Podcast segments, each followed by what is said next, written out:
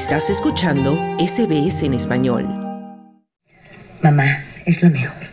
Se ha quedado una habitación libre y tenemos que decidir hoy mismo si la queremos o no. ¿Una habitación? Sí, por más vueltas que intento darle, no sé lo que es. Te juro que no lo sé. Puede tratarse de una descompensación hormonal sobresexuada o simplemente principio de Alzheimer, aunque me parece más bien demencia senil. ¿Demencia senil? Sí. Tan joven. Ay, hija, qué desgracia. Bueno, pero, aquí habrá buenos médicos, ¿verdad? Porque ahora lo más importante es, que te examinen bien y te digan cómo frenarla. Mamá, eres tú la que está enferma. ¿Enferma yo? No espero que lo entiendas porque tú no estás bien, mamá. Pero espero que por una vez en tu vida me hagas caso. Yo siempre te he hecho caso. Sí, claro. Como ir a esas clases de... Pues sí, son unas clases donde me recuerdan que mi cuerpo todavía está vivo. Mamá, por favor, tienes 70 años. ¿Crees que a los 70 años no tengo deseos? ¿Crees que estoy enferma porque la compañía que deseo no es la de un perro? No, no. Quiero que te vayas de casa, Nina. ¿Qué? Lo que has oído. He empezado a salir con alguien. Esta es una conversación entre Nina y su madre Herminia una mujer de 70 años que después de asistir junto con otras personas de la tercera edad a una clase sobre sexualidad, decide darse la oportunidad de sentir otra vez el goce que implica tocar a otro, besar a otro, abrazarse a otro y en general gozar de la compañía de alguien más. De eso va la película La vida empieza hoy dirigida por Laura Mañá, la cual aborda un tema que a muchos causa incomodidad, el sexo en la vejez.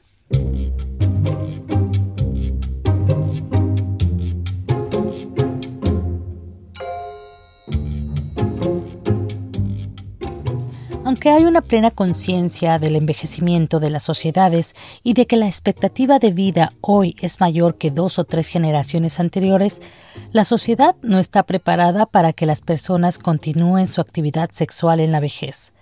De acuerdo con los expertos, en nuestra sociedad existe un escaso conocimiento sobre este tema, incluso entre los profesionales de la salud. De ahí que no existan datos precisos sobre la actividad sexual de las personas adultas y esto provoque un vacío de información, dando pie a mitos como que los ancianos son sexualmente inactivos o que el deseo sexual disminuye con la edad. Lo que sí se puede afirmar es que el deseo y la actividad sexual en la vejez están altamente condicionados con la historia de la persona y su nivel de autoestima, como nos lo explica la psicóloga y sexóloga Marian Ponte, experta en el tema. A ver, hay una cosa muy importante que tenemos que tener en cuenta.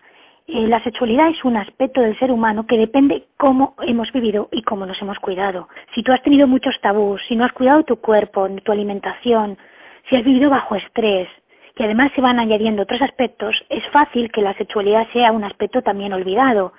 Porque todo esto ha creado que nosotros tengamos una idea de nuestro cuerpo, nuestro cuerpo a nivel visual, ¿no? Cómo establecemos una imagen como nosotros, mental. ¿Qué estamos pensando de nuestra apariencia emocional? ¿Qué es lo que estoy opinando y siento con mi cuerpo? ¿Me acepto, no me acepto, me niego? Histórico. ¿Cómo he vivido a lo largo de mi vida mi cuerpo? ¿Lo he vivido con placer? ¿Lo he vivido con dolor? ¿He tenido abusos previos? ¿Se me han eh, restringido? Cosas sexuales y lo social. Depende qué sociedades tienen una idea sobre el cuerpo, lo que es aceptable, bueno, malo, perverso. Y aquí también están las instituciones, la escuela, los medios de comunicación, los padres. Y todo esto nos va a afectar a nuestra inseguridad, autoestima y evidentemente los tabúes y la educación sexual forman parte de esto. Pero como seres, evidentemente tenemos la capacidad y la oportunidad siempre de estar eh, intercambiando afecto y sin eso la vida tiene muy poco sentido.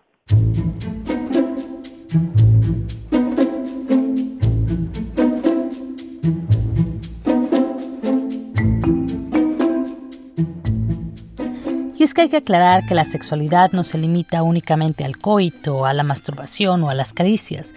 La sexualidad, aseguran los expertos, es algo que abarca eso y también el aspecto afectivo de la persona, el aspecto sentimental, las relaciones interpersonales, el contacto físico.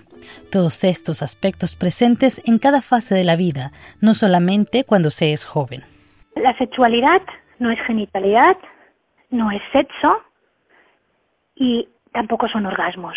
Es un conjunto de eh, erotismo, afectividad, por supuesto también engloba el sexo, la comunicación, el deseo, todo lo que tiene que ver con el dar y el recibir desde la piel y desde el órgano erótico que también es el cerebro. Partiendo de esta definición que hace la sexóloga Marian Ponte, no debería extrañarnos que una persona anciana tuviera ganas de un abrazo, de compañía, de una caricia, deseara una manifestación de aprobación, de amor o de deseo. Sin embargo, todas esas palabras las asociamos más con personas jóvenes. Y ya ni hablemos de coito, masturbación, orgasmo, erotismo, lubricación y erección. Palabras totalmente ajenas a una persona adulta mayor, pero nos dice la sexóloga Ponte que esto no son más que patrones culturales impuestos porque la persona adulta también tiene necesidad de sentirse amado.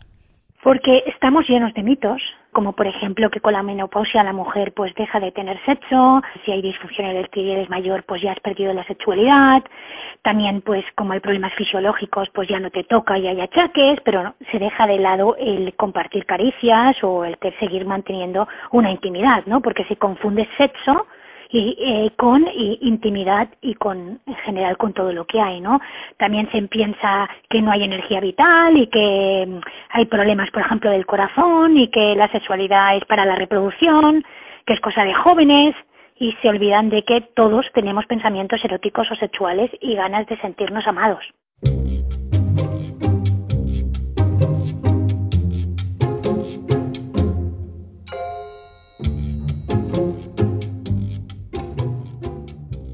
El envejecimiento demográfico que muchas sociedades están experimentando nos obliga a revisar nuestra cultura de la senilidad y abrir la discusión sobre temas como el sexo y las enfermedades de transmisión sexual en adultos mayores, el respeto a la intimidad en esta etapa de la vida, la masturbación, los estereotipos de belleza y sobre todo la salud emocional de las personas mayores, algo que tiene un impacto directo en la salud física de las personas, como lo señala la psicóloga Ponte. Mira, esto es muy importante lo que acabas de decir. El tema del preservativo es un tema importante, porque muchas personas mayores sí tienen riesgo de, enfermedades de transmisión sexual y como ya no hay el riesgo del embarazo, pueden descuidar estos aspectos, ¿no? Sí se les puede decir, mira, eh, estoy muy contenta de que tú te des un espacio de relacionarte porque evidentemente no solamente no tendrás esa soledad, sino que te conectas socialmente con ganas de tener eh, más bienestar de vida y conectarte con otras personas que también te están dando más salud, porque claro, evidentemente si somos amados, también incluso nuestras defensas están mejor, porque la piel es el órgano más extenso y también donde recibimos la relación con los demás. Eso hay que tenerlo en cuenta, ¿no? Decirles a los padres que, evidentemente entienden que ellos tienen capacidad de amar y de seguir disfrutando de la vida, que les gusta saber que eh, escogen relaciones que les dan ese bienestar, que les facilita un aliciente de seguir sintiéndose parte, de poder expresar su afecto, su amor, su atención, su creatividad, porque estamos hablando de, de eso, que además pueden utilizar otras maneras de erotizarse que son mucho más ricas porque no están condicionadas a cómo se han vivido etapas previas y que implica más contacto físico, más mirada, más afecto, incluso utilizando cosas creativas como pueden ser juguetes, que los medicamentos no tienen por qué estar ahí, pero si alguno en un momento determinado por autoestima o porque tienen eh, problemas, ¿no? Pues desde eh, a veces los, los fármacos pueden dar eh, disfunciones eréctiles, ¿no? O, o que eh, no se tenga en cuenta que puede bajar la libido, pues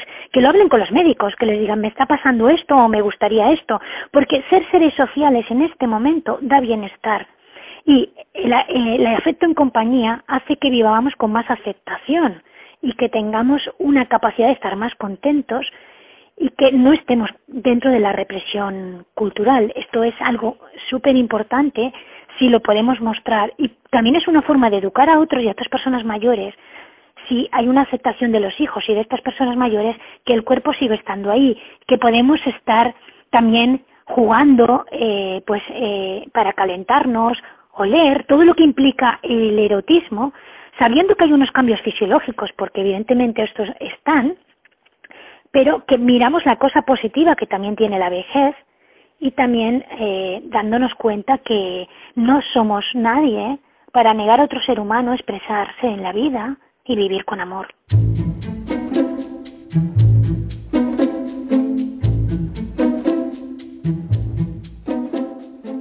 En un mundo donde se privilegian rasgos como la juventud, la productividad y el poder adquisitivo, no es extraño que la gente tenga miedo de llegar a la vejez y haga todo lo posible por retrasar ese momento.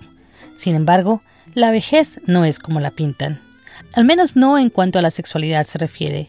Entender los cambios fisiológicos, cuestionar los estereotipos, ser honesto con uno mismo y hablar de estos temas con tu médico, con un sexólogo o un terapeuta podría ayudarte a disfrutar de esta etapa de la vida. Yo considero que nuestra imagen mental tiene carga emocional y esto da inseguridad, baja autoestima y esto puede confundir muchas veces lo, lo que sería lo que se cree con lo que es deseable para uno, ¿no? Porque estos mandatos sociales y culturales no son nuestra identidad. Esto es muy importante, ¿no? Y es por eso la educación sexual, el contraste con otras personas, ver que hay muchas sexualidades y también una orientación sexual que también existe, ¿no? Y que el cuerpo te pertenece y que no tienes que tener un cuerpo perfecto, que también forma parte de aceptar los cambios de la vida. Puede ser, como hemos estado hablando, la menopausia, el embarazo, las arrugas, que en esta sociedad no se ven estéticas y no se ven aceptables, también entra dentro de aceptar que eso ha formado parte de haber vivido tu vida, ¿no?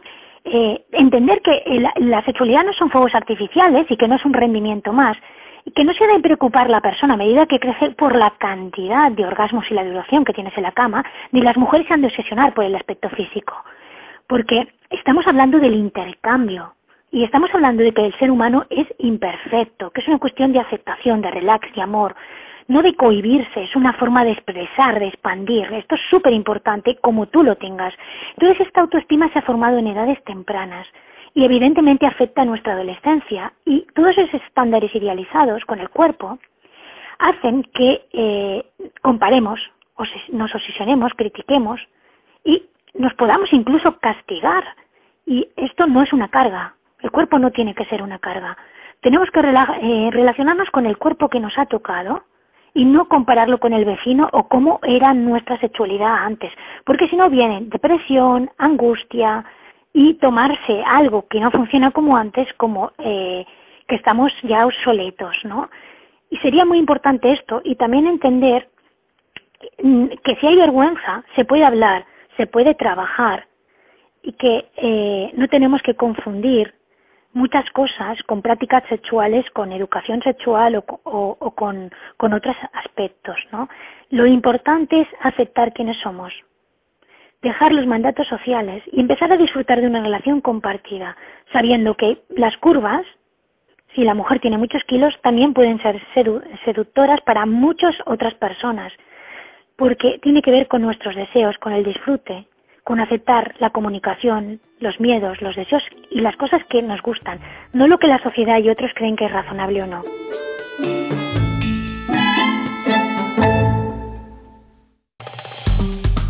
Dale un like, comparte, comenta. Sigue a SBS Spanish en Facebook.